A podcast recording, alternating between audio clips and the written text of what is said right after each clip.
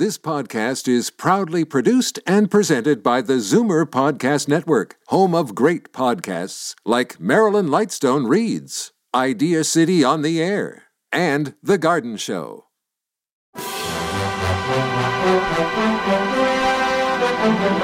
It's Zoomer Radio's Theater of the Mind with Frank Proctor. Open your mind as we fill your head with amazing thrills, chills, and laughs. Theater of the Mind. The best love programs from radio's golden age. Only on Zoomer Radio. Now, here is your master storyteller, Frank Proctor. Well, thank you and welcome to the show. Wow, can you believe it? The 1st of September. Where the heck did the summer go? Well, maybe you're on your way home tonight from the CNE, munching on a few of those deep fried red velvet Oreos or whatever they're cooking up there. I hope you brought enough uh, napkins along. Well, whatever the case, whether you're in the car or in your favorite chair at home, we invite you to enjoy another visit with the laziest, most extravagant, overweight detective in the world, who we'll find out tonight is also very broke. Yes, Nero Wolfe, played by Sidney Greenstreet, is up first on our bill. He was a British actor who did not work in films until the age of 62, but enjoyed a run of notable hits in a Hollywood career lasting just eight years. He's best remembered for his Warner Brothers, uh, Warner Brothers films, like The Maltese Falcon, that he shared time with Humphrey Bogart and Peter Lorre, Casablanca, and Passage to Marseille.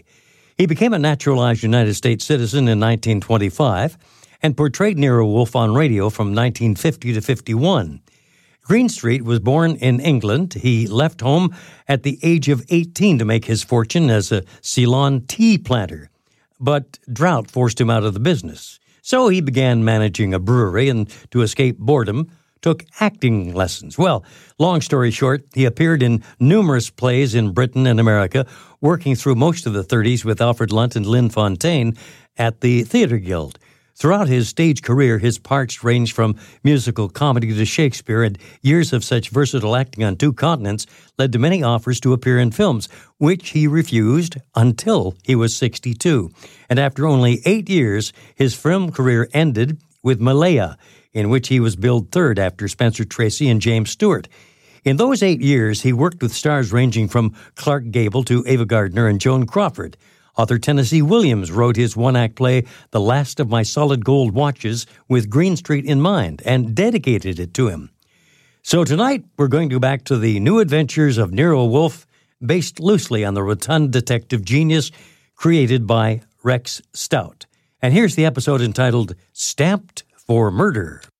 My boss is the smartest and the stubbornest, the fattest and the laziest the cleverest and the craziest, the most extravagant detective in the world, Nero Wolfe.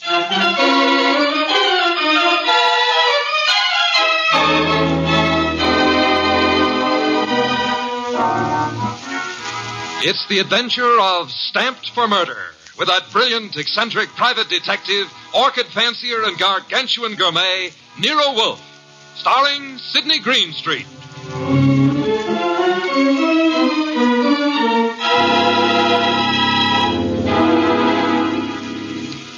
Instructions for this morning, Archie. Your notebook, please.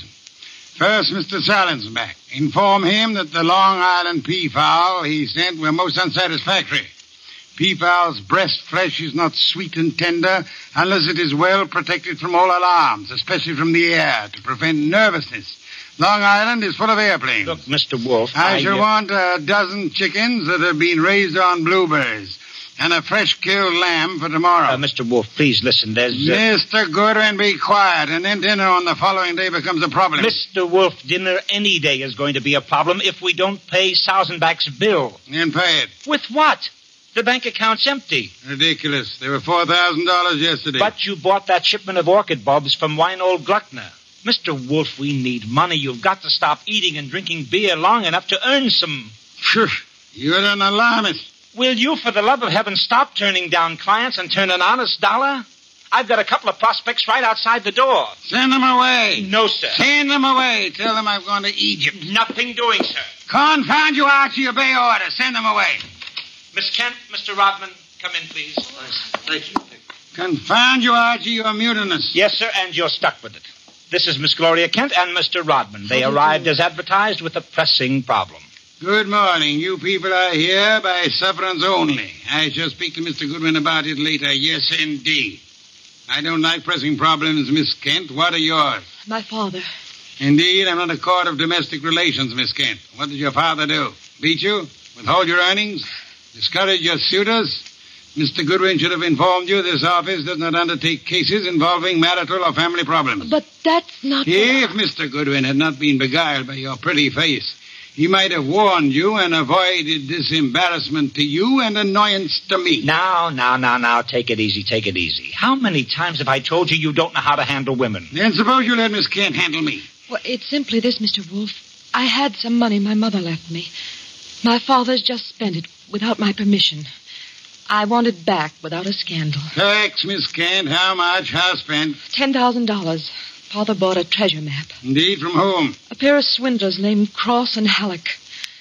They've driven him crazy, talking about fortune salvaged from the SS this and the SS that. He, he's got a map and old letters he studies. He, he's childish. Many fortunes have been recovered. Many more await on the sea bottom. How do you know your father has been duped? Well, I know.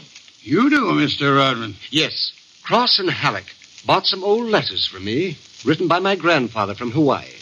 They used them to manufacture the map and evidence. And that's what they sold to Kent. Father thought he was being so clever. He had the paper analyzed.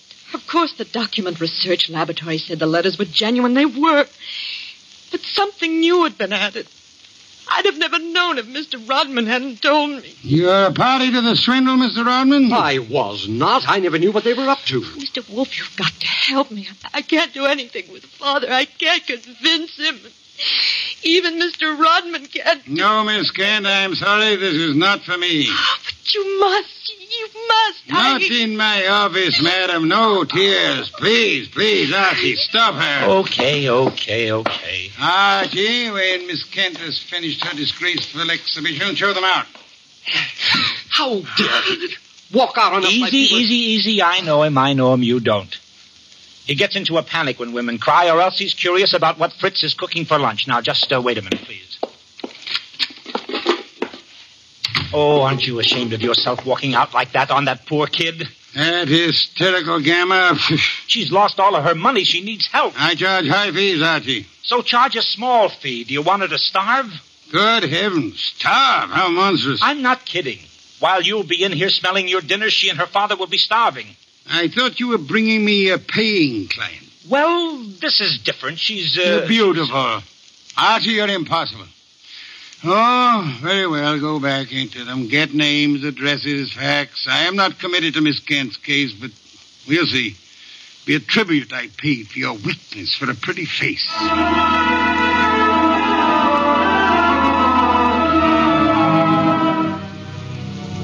Rodman and Gloria Kent were gone, however. So all I had were the few facts they'd given me before they met Wolfe. I felt guilty about that when he came back into the office and sat down in his specially built chair. He closed his eyes, and I glared at him. Well, how much of you is awake? Mr. Wolfe. Ah, Well, they disappeared. Did you tell me you were going to help this girl just to get her out of the office, or did you mean it? you're a gadfly. No, sir. No, sir. You made a promise, and you're stuck with it. What did you get from Rodman? Name, address, occupation. He's a librarian, that's all. Very careless, Archie. You missed a significant point. Such as. Uh, How did Rodman discover the letters he sold were being altered by forgery and used for swindle? How did he locate the dupe, Mr. Kent? Uh, I guess you're right. I'll ask him next time. But uh, what about now? Are you going to get Gloria's money back? I assume you call Miss Kent Gloria solely in order to annoy me. It does. Stop it. Get Cross and Halleck. On my way. You'll find them at the Hotel Bogart. Wrong, sir. According to my notes, their address is. Never mind their address. The Hotel Bogart is the headquarters for successful confidence tricksters. They celebrate their victories there while the money lasts. You will possibly find Cross and Halleck drinking whiskey or lunching, probably both.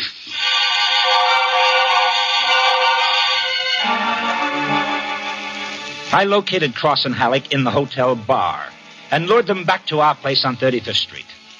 Wolfe was sitting behind his desk with his hands crossed on his impressive middle, at peace with his lunch and the world when I ushered them in.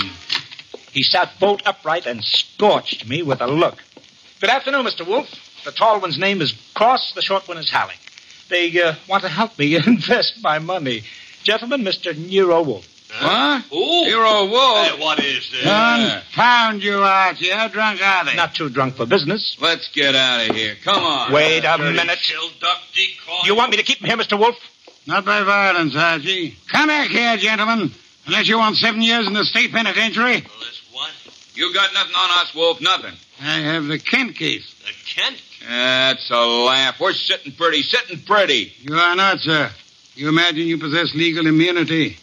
Mr. Kent believes you are grotesque balderdash and will not sue for fraud. Miss Kent cannot sue because she is reluctant to accuse her father of wrongfully obtaining her money.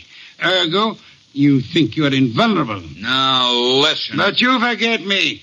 I'm a detective with a fee to earn. A big fee. Quiet, Archie. I am determined to get that fee. Therefore, as Miss Kent's agent, I can and will bring action against you. I'm indifferent to her tears or her father's disgrace. I'm indifferent to anything outside of money. You will return the $10,000 to me at once, sir, or you will be in jail by morning. You mean that? I do, Mr. Cross. Halleck. Come here.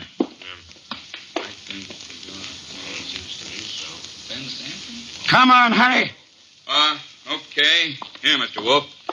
Halleck and I have decided we don't want to get in any trouble with you.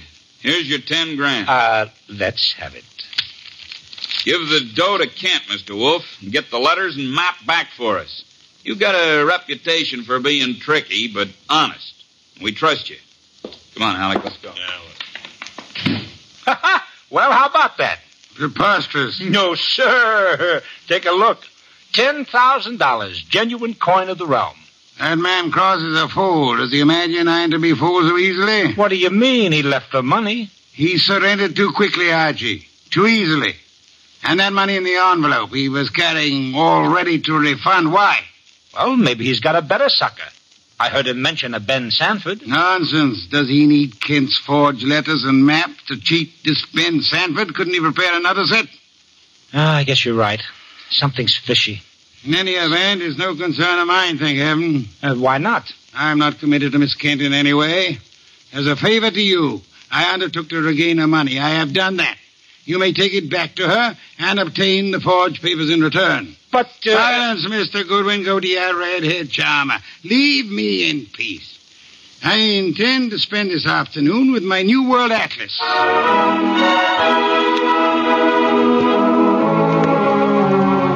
I left him 3,000 miles up the Amazon with his magnifying glass and drove up to East 69th Street.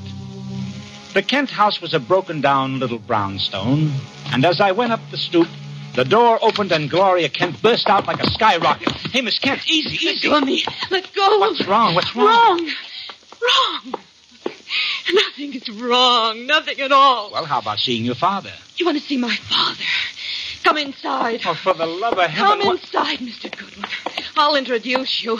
He's in a back room. Come right through the living room. What else came through this living room? A hurricane? No, Mr. Goodwin. Something else. There's my father, Mr. Goodwin. What in the devil? He's dead. His throat's cut. Father, this is Archie Goodwin from Nero Wolfe's office. He and his boss refused to help while they could. Maybe he can help you now. Stop it. All I'm good for now is revenge. That's all. Stop Father. it. Stop it and look at me. When did it happen? I don't know. When did you find him? Just now. Keep looking at me. Who went through this house like a hurricane? You? No. Where did you go after you left the office? To the laboratory. What lab? Document research. The, the place that checked the map. How long were you there? Until an hour ago, I was with Mr. Rodman. Keep looking at me. And then I had lunch with Rodman? alone, and then I came home. All right. All right, now listen to me. I want you to go to Mr. Wolfe's uh-huh. house right now. Have you got cab fare? Yes? All right, take a cab. I've got to stay here, but I'll call Mr. Wolfe and tell him you're on the way. Now get.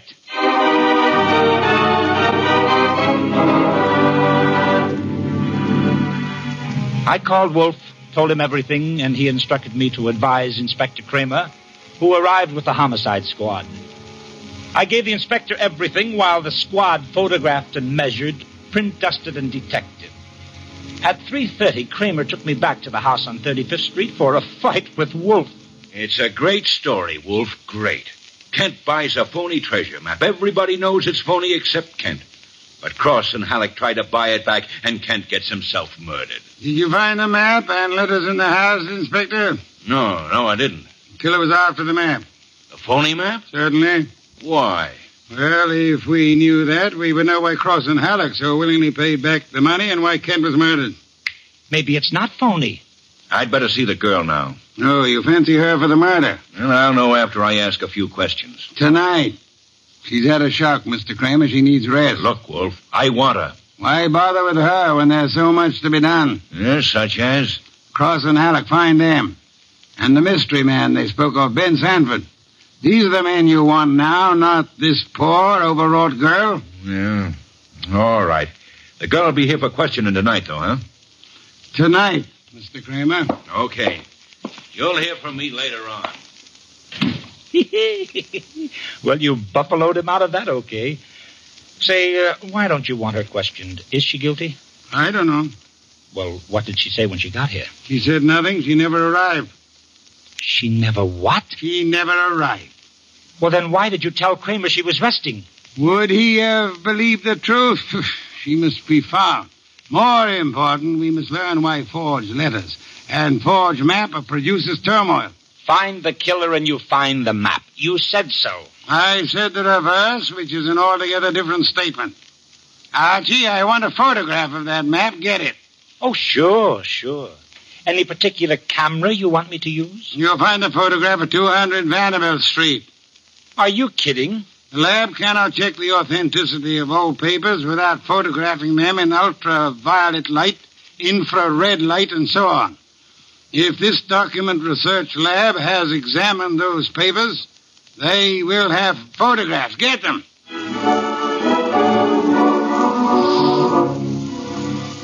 He got out of his chair and waddled back to the house elevator.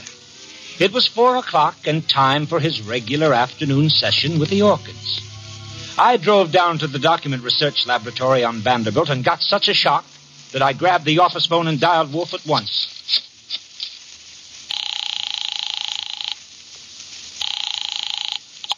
This is Nero Wolfe. Mr. Wolfe, Archie here. What's the matter? You lost? No, sir. No, sir, but I found something. Photographs? No, Mr. Wolfe, I don't think you'll ever see any photographs of the Kent map. I don't think any were taken. Indeed.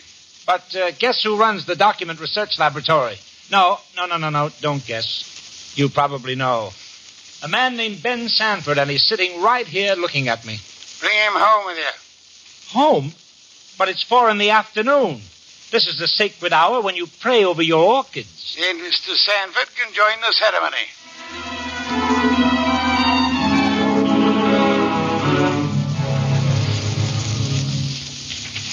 Hey, how about this place? How about it? There must be a million flowers up here. No, not flowers. Orchids only. Mr. Wolfe has 10,000 plants. Never saw anything like it. And you never will again, brother. Hey, uh, what uh, what kind is that on the bench? Oh, that. That's our pride and joy. Odontoglossum harryanum. Above them, the Van Petersirana, and the pink ones are the Celogiani uh. Now, the large object, mulching flower pots, is Nero Wolfe. Mr. Wolfe, Ben Sanford. Good afternoon, sir. Hi. I came along to be obliging. I've got nothing to say about anything. How much have you offered Cross and Halleck for their treasure map? No comment. Mr. Sanford, I'm going to make some assumptions. I assume that you are not, in fact, a document expert, but an accessory to the fraud of Halleck and Cross. No comment. That you actually prepare fraudulent maps for those swindlers, and then, in the guise of an expert, guarantee their authenticity. No comment. But this you must answer. You did guarantee the authenticity of the map and letters Kent bought. It's on record. All right, I did. Then will you admit they were forged? What are you, a comic? No. You guarantee the value of the Kent map? Yes. As an expert? Yes. Then you've convicted yourself of murder. Murder? What is this? Mr. Kent was murdered, sir. evidently for the map and letters he bought. But of all persons involved, you alone believe in the value of the map. No one else does. Therefore, you alone would have murdered Kent for the map. Oh, for the love of... Now, wait a minute. Wait a minute. chew it over, brother. Chew it over. Either way, he's got you. Okay. Okay, you you want me to level? Here it is. Level, Archie. Okay, boss. Thief type talk. It means tell the truth. It's like you say. The letters were bought from Rodman. I forged the map and evidence onto them. I guaranteed them to Kent. It was a swindle. The letters are without value? Oh, sure, they're old, that's all, from 1851. Just tired family gossip and stuff. Indeed. There we have the problem again, Archie. Mr. Kent is swindled with a map and letters that are known to be worthless. He alone believes the fantasy of the treasure. There isn't any treasure, never was. Yet Cross and Halleck refunded the swindle money so eagerly. It is obvious they want those worthless documents back badly. Someone else wants them so bad he murders Mr. Kent. Why? I don't know. Archie, we must find the girl. There's a chance she turned to Mr. Rodman for refuge. I'm sorry you'll have to go there at once. If the girl isn't there, bring Rodman.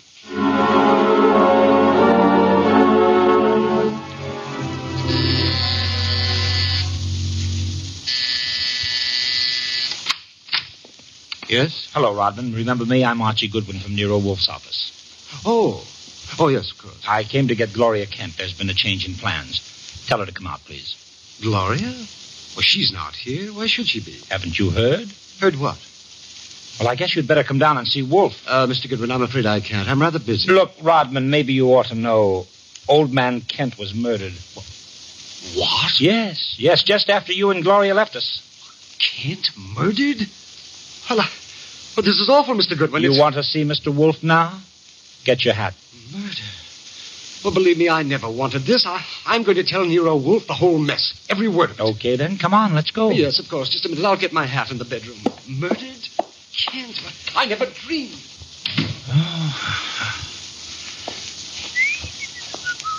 Come on, Rodman. Come on, Rodman. Come on. What? I didn't hear you. Oh, Rodman. What? The... Ah! Rodman. Oh, Rodman. Good Lord. What next? Come on, come on. This is Nero Wolfe? Archie here. We've had a tough break.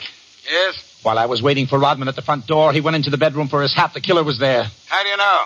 He cut Rodman's throat. The back window was open. It's a ground floor apartment. He was out and gone before I had a chance. Archie, where were your wits? Let me alone. I've had a man murdered 20 feet from me. You think I'm cheering? Mr. Cramer is here, and he has news for us, Archie. He could not locate Cross and Halleck in their apartment. They had not been home all day.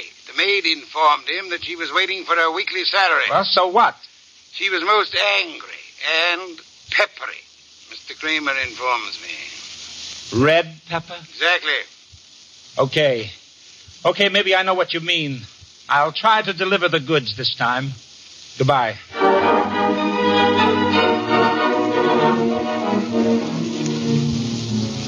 I drove down to the apartment house on Gramercy Square where Cross and Halleck lived, took the elevator up to the 10th floor, found the right door, and slipped in with a pass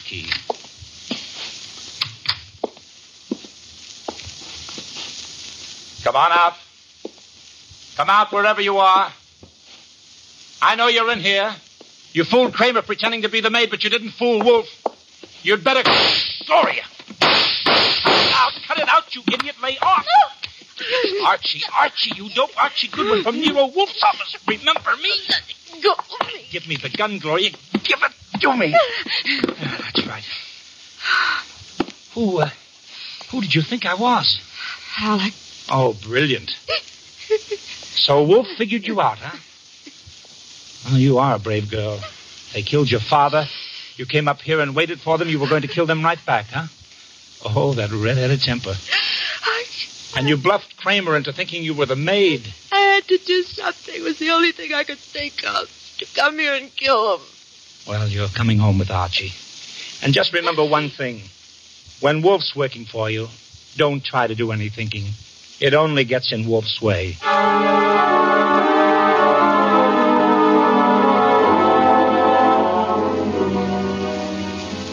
I got Gloria Kent back to the house at 7 o'clock. I parked the car, brought her into the office, and got the shock of my life. There was a convention on. Wolfe was there, with Inspector Cramer representing the cops. Cross, Halleck, and Sanford were there representing the crooks. When Cramer saw Gloria, he scowled first at her and then at Wolfe. So it was a slick one after all, Wolfe. You didn't have the girl. You had no intention of producing her. Please, Mr. Cramer, that can wait. There are other matters more important. I dine at 8. That leaves me one hour to solve your murders. Murders? More than one? Yes, two. Elmer Rodman. By heaven, Goodwin, if you. Please, Mr. Cramer, not now. First, Miss Kent. Good evening, Miss Kent. I presume you have met these gentlemen, Cross, Halleck, and Sanford? I. Yeah, I'll take your purse, please. Well, why? I. Uh, don't think me as naive as Mr. Goodwin, miss. When you left your home after the murder of your father, you took the map and letters with you. They are in your purse Well, now. not true. Archie, the purse. Thank you. We have here an interesting situation. There exist some old letters and map, forged and fraudulent, which are worth $10,000 and more to Cross and Halleck and worth two murders to a killer. Why? There must be something of great value in the letters. Yeah, such as? Something which Mr. Sanford could not see, although he worked on the document closely. Yet something which could be made manifest. What is the answer, Miss Kent? You know it? I swear I don't. Secret writing, Archie. Bring the chafing dish from the dining room. Right. Secret writing. I saw nothing when I worked on those letters. Naturally, Mr. Sanford, the writing is invisible. But heat is an agent. It makes most forms of secret writing visible. The chafing dish, boss. Thank you, Archie. Place it before me and light it. Right. Now I open Miss Kent's purse. From it, you see, I withdraw these ancient letters which he took from her house after her father's murder. That's not true. Archie. That's enough, Gloria. That's enough. From now on, you just listen. We remove the letters from the envelope and toast them gently. The secret ink vintage 1851 will easily succumb to the agency of heat. Careful. Those envelopes will catch fire. Hey, hey, hey, they're caught. Don't be upset, Mr. Cross, Mr. Halleck. The envelopes. Uh. They'll burn safely in the dish. We can concentrate on the writing. Watch closely. I don't want to be accused of trickery. You fat fool. The envelopes are everything. Put 'em out, Sanford. Don't sit there. Put 'em out. Why, Mr. Halleck? Well, the stamps, the missionaries, they're worth a fortune. The missionaries. Of course. You know that.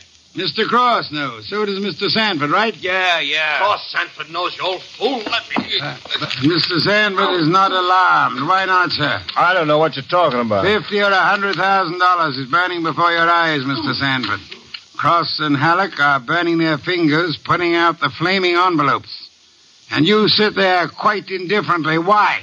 Well, I've. I... I, you know the value of the missionary stamps on the letters you bought from Rodman, but you know these aren't the real letters. Isn't that it? Not the real letters? I told you I'm tough to crack, Wolfe. You didn't fool me with those dummies. Dummies, how do you know? Mr. Cross didn't know. Mr. Haddock didn't know. How did you? Well, I. Uh... I'll tell you, sir. Only one man could know I was framing Miss Kent as a decoy. Only one man could know I prepared these dummy letters and pretended to take them from her purse, and that is the killer. The man who murdered her father and stole the map and letters this morning. You, sir, Mr. Sanford. Well, I'll be. Mr. Cramer, there's your killer. You'll find the missing map and letters on him or concealed in his home or office.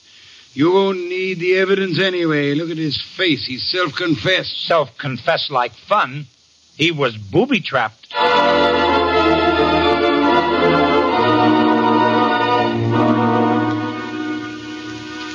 No, Mr. Cramer. Not a complicated case, really. Very simple. Elmer Rodman sold a packet of old family letters to the swindlers for a small sum. They used the letters to perpetrate their fraud on Miss Kent's father. And the stamps on the letters were valuable? They were a special Hawaiian issue 1851, Miss Kent. Nicknamed missionaries because missionaries used them for writing home. They are extremely rare stamps worth upward of $25,000 each. Hey, no wonder they were worth two murders. We found five of them on Sanford. Excellent. Somewhere or other, Rodman discovered the value of the stamps after he sold the letters. In his effort to get them back, he communicated his discovery to the swindlers, Cross, Halleck, and Sanford. So that's why they refunded the money so fast. Precisely, in an effort to have the sale rescinded.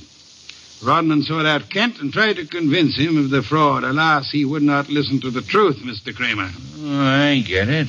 And while the others were hassling around, Sanford tried to steal a march and quietly resorted to murder. Ah, there you have it. Ha ha! Great job, boss. Great job. So Gloria not only gets her ten grand back, but uh, five times twenty-five, which is about a hundred and twenty-five thousand worth of goodies. Now, figuring your rates by the hour, that means you've done a gratis job worth about. Yes, um, Kent. I did not, nor will I demand a large fee for what I have done. I will not go back on my word. But I can beg for a favor. I'll only be too happy to. Wait, wait, wait. I ask something that will not be easy to grant. What is it? Will you use your red hair, your pretty face, your admirable figure, and your ample fortune to lure Mr. Goodwin away from this house tonight? I would like to enjoy my dinner in peace. That won't be difficult, Mr. Wolfe. Let's have an understanding right now, Gloria. Difficult for you or for me? I'll be delighted. Indeed. To spend an evening with Mr. Goodwin, there is only one word for you, Miss Kent. Intrepid.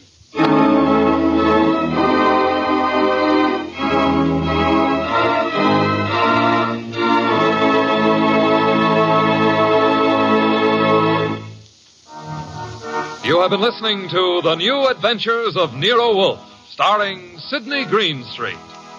Tonight's story by Alfred Bester was based on the famous characters created by Rex Stout, produced by Edwin Fadiman, and directed by J. Donald Wilson.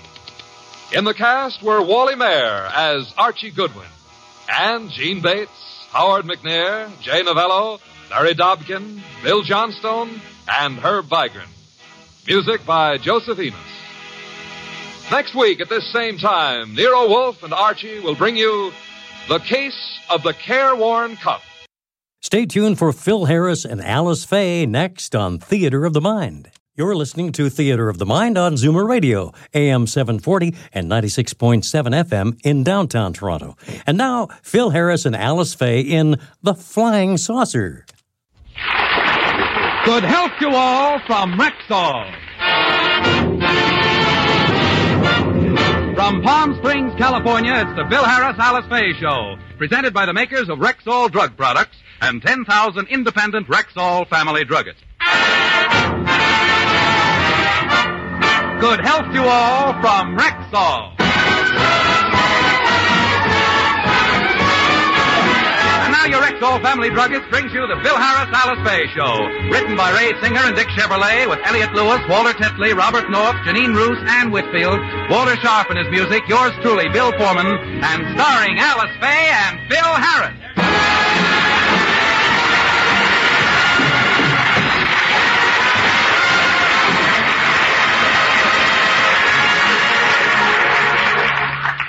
Today is the Harris family's last day in Palm Springs. They want to take advantage of it, so Phil has insisted that they get up at 5 a.m. As we look in, they're returning to the hotel after a two hour horseback ride. Gee, Mommy, we've had a wonderful morning. So far, we've played tennis and gone swimming and bicycle riding. What's the next thing planned for us? Well, I don't know. Let's go back to the room, wake Daddy up, and ask him. Phyllis, why doesn't Daddy ever get up in the morning? Oh, he can't on account of his health. He said he has peculiar pigmentation of the skin, and the gamma rays of the morning sun affect his epidermis. What does that mean? It's French for beat it, get lost, and let me sleep, Mommy, why doesn't Daddy ever get up in the morning? Oh, for a very good reason, children. He says he's like a delicate flower, and the morning sun wilts him. Thought the sun was good for flowers. Oh, not your father. He claims he's a jasmine and only blooms at night. I wonder if he's awake yet. Isn't that Daddy sitting over there by the pool with Uncle Willie? So it is. Look, girls, you go in and get dressed, and I'll be there in a few minutes. I want to talk to Daddy. Hmm. I wonder what they're watching so intently. Uh-oh. It's that girl on the diving board in the French bathing suit. I'll sneak up behind them and see just how interested they are. Philip, isn't she a honey? Get that red hair, that beautiful face, and that voluptuous figure. Yes, William. But what about her character?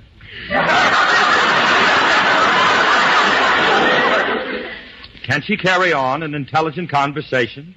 Can she cook and sew and keep house? Who cares with a figure like that? Wait a minute, are we reading each other's lines?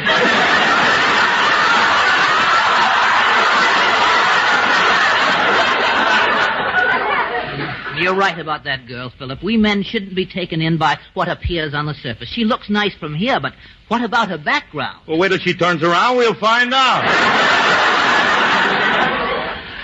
you know, Willie, those two-piece bathing suits are really fascinating. So alluring. Phil! And that's why they disgust me. I'll bet you just can't stand the sight of it. Honey, you're so right. I've been sitting here mortified. How long have you been sitting here? Oh, I've been mortified about three hours. I think that girl looks disgraceful posing there with her bare midriff. Every man in the place is looking. Yeah. What a spot for a Burma shave ad. Well, come on, fellas, let's go in for breakfast. Oh, by the way, where's Frankie? Yeah, last time I saw him, a man was selling him a uranium mine for fifty dollars. Now, that sounds like something stupid enough for Frankie to fall for. wait a minute, wait a minute. Remley ain't stupid. He's got more sense than to fall for anything. Hiya, Curly. Ah. Hiya, Franklin. I'm glad you showed up. I hear you bought a uranium mine for fifty dollars. Oh, Curly, you don't think I fell for that, do you? I'm not gullible. I have too much sense. Besides, I was busy doing something much more important. What are you doing? Watching the flying saucers. I told you. Lean over here and breathe out, Clyde. you were watching what? Flying saucers. Don't tell me you're one of the few remaining people who hasn't seen one. Remley, how many fingers have I got up? Look closely. Now, you were seeing things again. I am not. I can prove it. I saw a whole squadron of them. In fact, I turned to the guy I was spending the afternoon with and said, Did you see what I saw? And what did the bartender reply?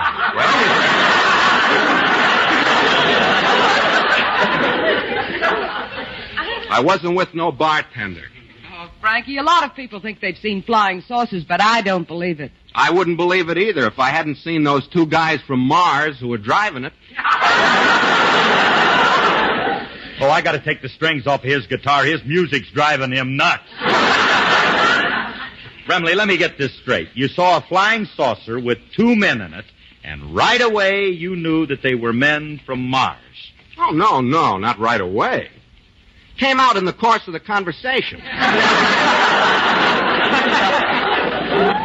You talked to the men from Mars? Well, naturally, I'm no snob. I'll talk to anybody who's nice. All enough- right. Do you expect anybody to believe that wild story? Newspapers believed it. I called them last night and gave them the whole story. It's in every newspaper throughout the country Oh, today. Oh, no, no, Remley. How can you pull a hoax like that? When that article appears with your name in it, you'll be the laughing stock of the nation. Everybody's going to laugh at you. Nobody's going to laugh at me. What makes you so sure? When I called the papers, I gave them your name. Oh, Frankie, why did you have to give 'em my name? You can use the publicity. Look at these headlines. Alice Faye's husband sees flying saucers and talks to men from Mars. Alice Faye's husband? Yeah, I got you a little publicity, too. now, you should have seen that sight. I was driving along the desert and I saw those flying saucers come shooting from out of nowhere. Driven by men from Mars? No. No? That part I made up to make the other part sound believable. No, Curly, this is a sight I'll never forget. Those large cylindrical objects flashing through the sky at a terrific speed. And suddenly one plummeted to earth and landed in a burst on the desert. The door opened, and those little men started swarming over the Hold it, countryside. Arson. You saw this saucer land in the desert. Yeah, and I can prove it. I would have gone out to examine it yesterday, but it was getting dark. I'm going out now. If you'll come with me, I'll show you where it is. I ain't going. You better. I told the newspaper men to be here at 2 o'clock to get all the facts. You should be able to describe your flying saucer. Oh, Remley. The things you get me into, I don't. Oh, all right, I'll go. But you better produce a flying saucer. Yeah, I will. Alice, you want to come with us? No, no. I don't want him to think I'm a kibitzer. Who? The two men from Mars.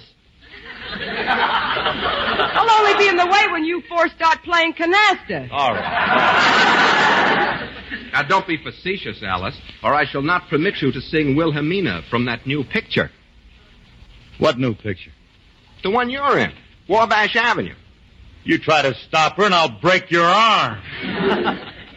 Sing, lover.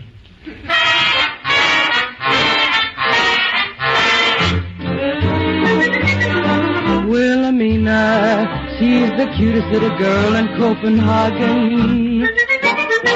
Wilhelmina, she has all the fellas crazy in the noggin in Copenhagen. And the roses on her cheeks, and the music when she speaks, and how sweet her kisses taste. Sugar Gainish like her mama's Danish pastry. Wilhelmina, maybe soon she will elope in Copenhagen. In Copenhagen. Wilhelmina, she'll share everything, including his toboggan. In Copenhagen, all the other girls say no, but Wilhelmina, she says nine. All the boys call Wilhelmina Willie, but he calls Wilhelmina mine.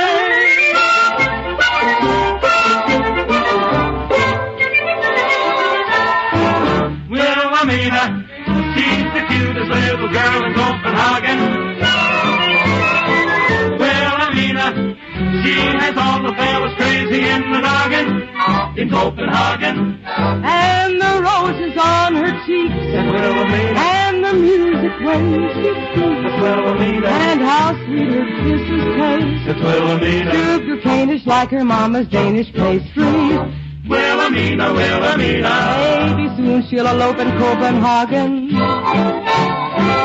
Wilhelmina, Wilhelmina. Share everything, including his toboggan. In Copenhagen, all the other girls say nine. But Wilhelmina, she says ten. All the boys call Wilhelmina Willie, eh. but he calls Wilhelmina, Wilhelmina mine.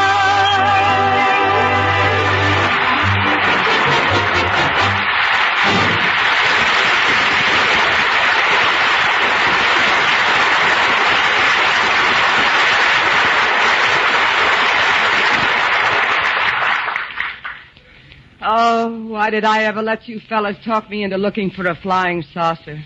It doesn't exist. We've been tramping over this desert for five hours now, and I'm hot and tired and thirsty. So am I.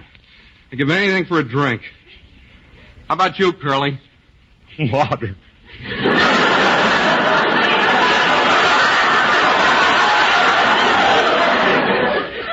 Water. this is no time to wash.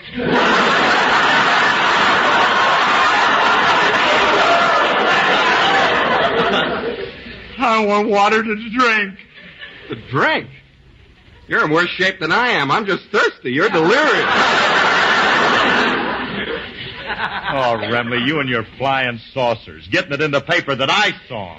If I don't produce one, they're going to laugh me out of town. I tell you, I saw one crash out here in the desert. It's around here someplace. Curly, look over there. That pile of twisted metal. It's my flying saucer. Remley, you're right. You see, Alice, and you thought he was having hallucinations. Come on, Curly. Help me dig this wreck out of the sand. Yeah, I'll help you. Maybe we can find some clue of where it's from, huh? Say, fellas, fellas, I found a disc here. There's a lot of mud on it, but there, there seems to be something written underneath the mud. Well, scrape it off, honey. Scrape it off. Maybe it'll tell what planet it's from. Well, hurry up, Alice. Is it from Jupiter or Saturn? No, no, it starts with an M. M? It's either Mars or Mercury. Quick, Alice, what does it say? Maxwell. an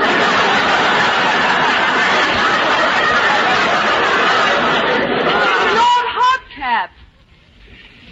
Maxwell. An old hubcap. So this is where Jackson buried his car.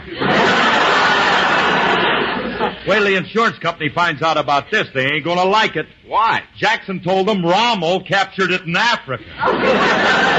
Frankie, this ain't a flying saucer. It's just an old automobile wreck. Who has to know that? Let's take it into town. They'll never know the difference. After all, it fooled you and me. Yeah. But how many people are you gonna find as stupid as us? True. but look, Curly, you're in a spot with the newspapermen. You gotta take it back to town and try to palm it off as a flying All saucer. right, all right. We'll try to palm it off. We'll take it back. Oh, Frankie, why do you do these things to me? If you're trying to shorten my life, why do you do it the hard way? why don't you just stab me in the back, poison my beer? Tell Petrillo I'm working under scale. Oh, you fellas get the craziest schemes. What goes on in your heads? Never mind. We got what it takes up here. Yes. Between the two of you, you have a lovely bunch of coconuts. I ain't gonna sing that song. I ain't either. Well, as long as nobody's gonna sing it, let's pick up these parts and get back to town.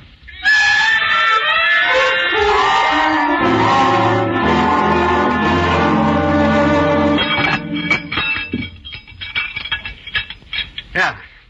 Well, we got the pieces all spread out on the ground. This stuff looks like it came from Mars, all right. Yeah. Does that, huh? Yeah. Oh, man, if we can put this one over, we'll be the first ones to produce a flying saucer. Yeah. Providing Alice doesn't give us away. By the way, where is she? Yeah, she said something about going to find a psychiatrist. What's wrong with her?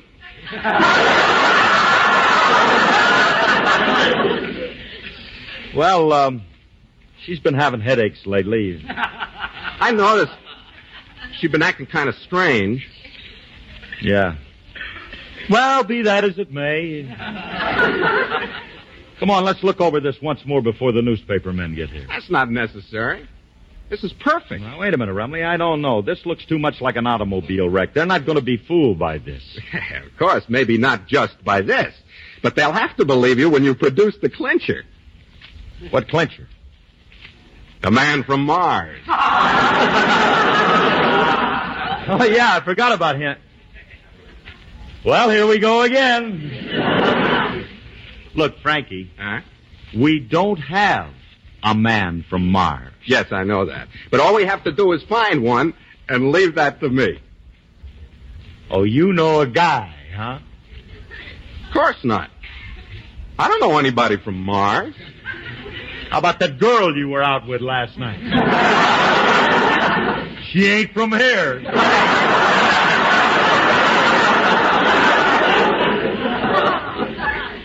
Don't be a wise guy. Now, I can find somebody.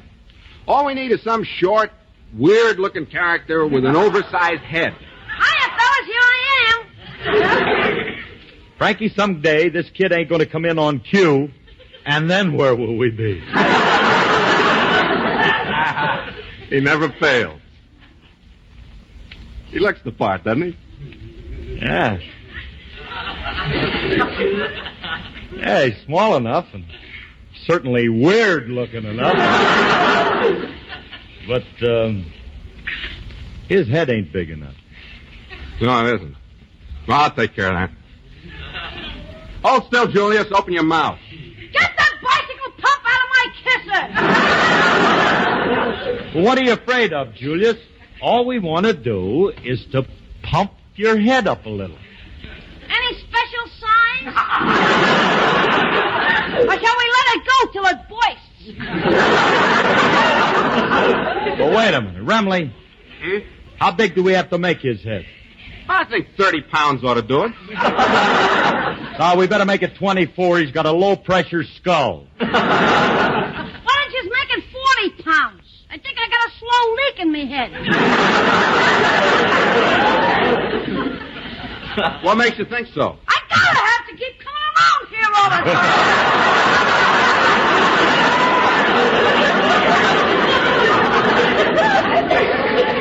Fellas, I don't want you to think I'm a point killer, but I ain't gonna let nobody blow my head up. Julius, now look, I know it may sound ridiculous, but we have a perfectly logical reason for wanting to do it. What's your reason? We need a man from Mars.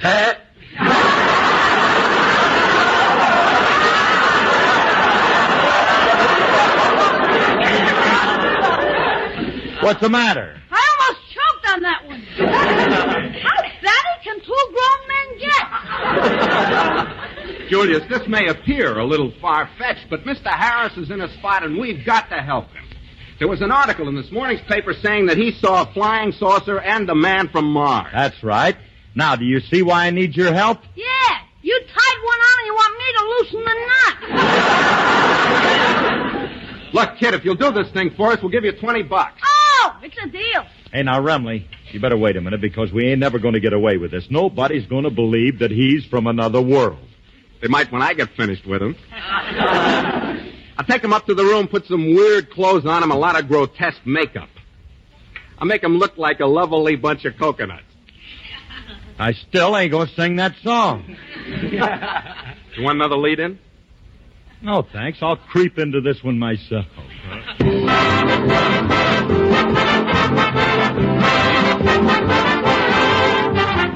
Jackson was a poor old dup who joined the Darktown Poker Club and cursed the day told him he was John. That money used to go like it had wings. If he held queen, someone had kings, and each night he would contribute all that coin. He said, I'm gonna play him tight tonight to be no bobtail blushes make me bite. He said, when I get the nets in my hands, I'll be a Pete. Played him tight and lost his pile, and Bill got peevish after a while, so he rose, looked all around, and made this speech. Said, you all see this brand new razor I had it sharpened just today. Now I'm coming in with my rules that I want you to follow when you play, boy. Keep your hands up on the table while you're dealing, please. Don't be slipping the aces down there in between your knees. Don't be making them funny signs like you're trying to tip off your hand just talking American, boys, those uh, I can understand. And don't be getting them off the bottom because, ooh, that's rough. Take five, five, then stop. That's enough. Now, when you bet, put up the chips. I don't like it when you shy. Then when you get busted, go get some. I'm gonna be here by and by. Pass them cards, let me shuffle every time before you deal. Anything goes wrong, I want to see. I mean, you ain't gonna play this game now, uh, according to that Mr. Hoyley. You gonna play this game according to me.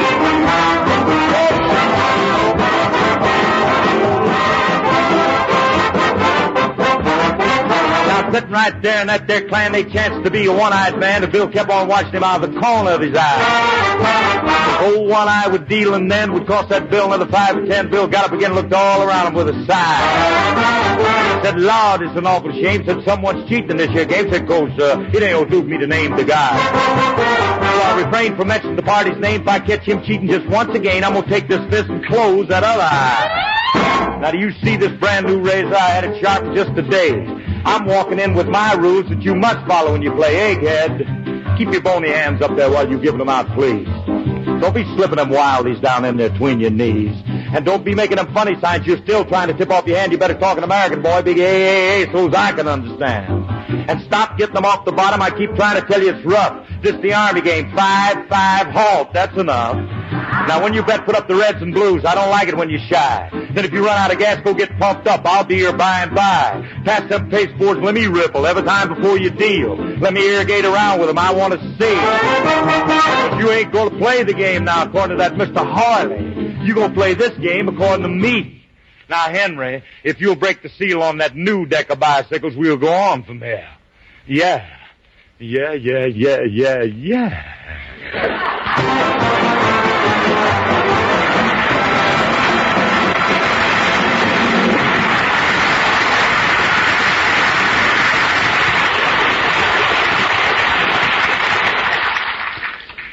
Oh, Curly, I got Julius all dressed and made up. Here he is. Oh, no. How do I look? Like a street in Tijuana after a heavy rain. Remley, what's that horrible looking outfit he's wearing? Even a man from Mars wouldn't wear or couldn't wear a messy thing like that. Where'd you get that? It's one of your sport jackets cut down. now look, Julius, remember you're from Mars, so you can't talk a word of English. When the newspaper men get here, just talk gibberish. Do you want the southern or the provincial gibberish? Look, Frankie, we better give it up. This kid ain't gonna fool anybody, and besides... Oh, besides... there I- you are, Mr. Harris. Uh-oh, that's one of the newspaper men. Now I'll have to go through with this. Don't forget, kid, gibberish. Well, Mr. Harris, you made the headlines all over the country with your story about the flying saucer and the man from Mars. Yes, I know. Now, I- personally, I don't believe it. We all know there's no such thing as. Well, I'll be darned. You have a man from Mars. He's the most frightening looking creature I've ever seen. That's Frankie Remley.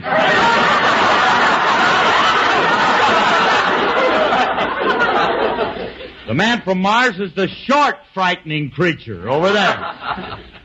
Thanks, loads. so this is what they look like. I- I see it, but I don't believe it. Do you mind if I interview him? Uh, well, Mister, um, um, uh, well, you see, uh, he uh, he doesn't talk English, uh, but I've been with him constantly since I found him, and I picked up a little of his native tongue, and I'll gladly interview him for you. Uh, what do you want to know? Ask him where he's from. Okay. Mugwump. Oogle Moggle, Iggle Hooger. Willy Waddle with a Woody Wally. Huh?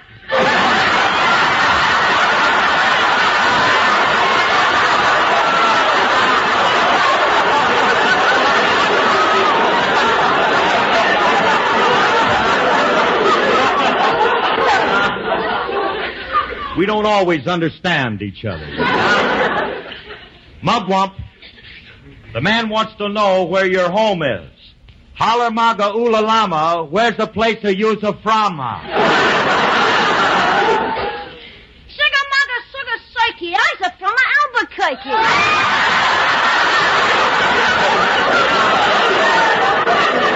What did he say? Oh, uh, you see, I taught him a few simple words in English, and uh, he's trying to be funny. There's one thing I can't stand. It's a wise guy from Mars. All Now, mister, is there uh, anything else you'd like me to ask him? I have just one more question. How did he get here from Mars? What route did he take? Oh, the route. That's a good point. I'll ask him. Mugwump.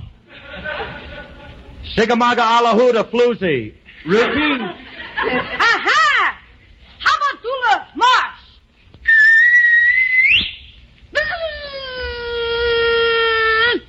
Kansas City.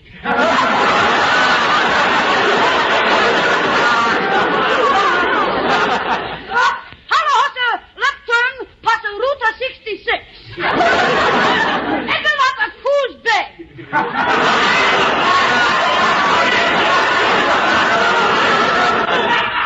Pass for uh, Anaheim, Azusa, Cucamonga. Made a lot of stops. You see, he was on a goodwill tour. Mugwump Chamber of Commerce. All right, fellas, you can break it up now. Wait till I expose this whole thing as a hoax. The townspeople aren't going to like it. The whole thing ain't a hoax. I did see a lot of flying saucers yesterday, two miles due north of town. Two miles due north. Yeah. I got news for you, blow top. they have a skeet shoot out there. Those were clay discs you saw. Clay discs?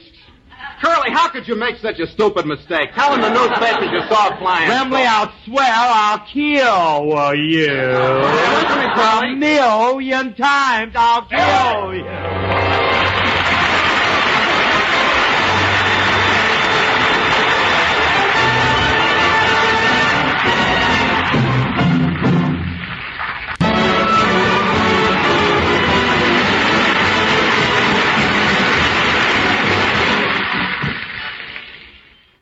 Thank you for listening. I hope you'll be with me next week when I uncover more gems from the golden age of radio. Thanks to Joel Schoenwell for technical support.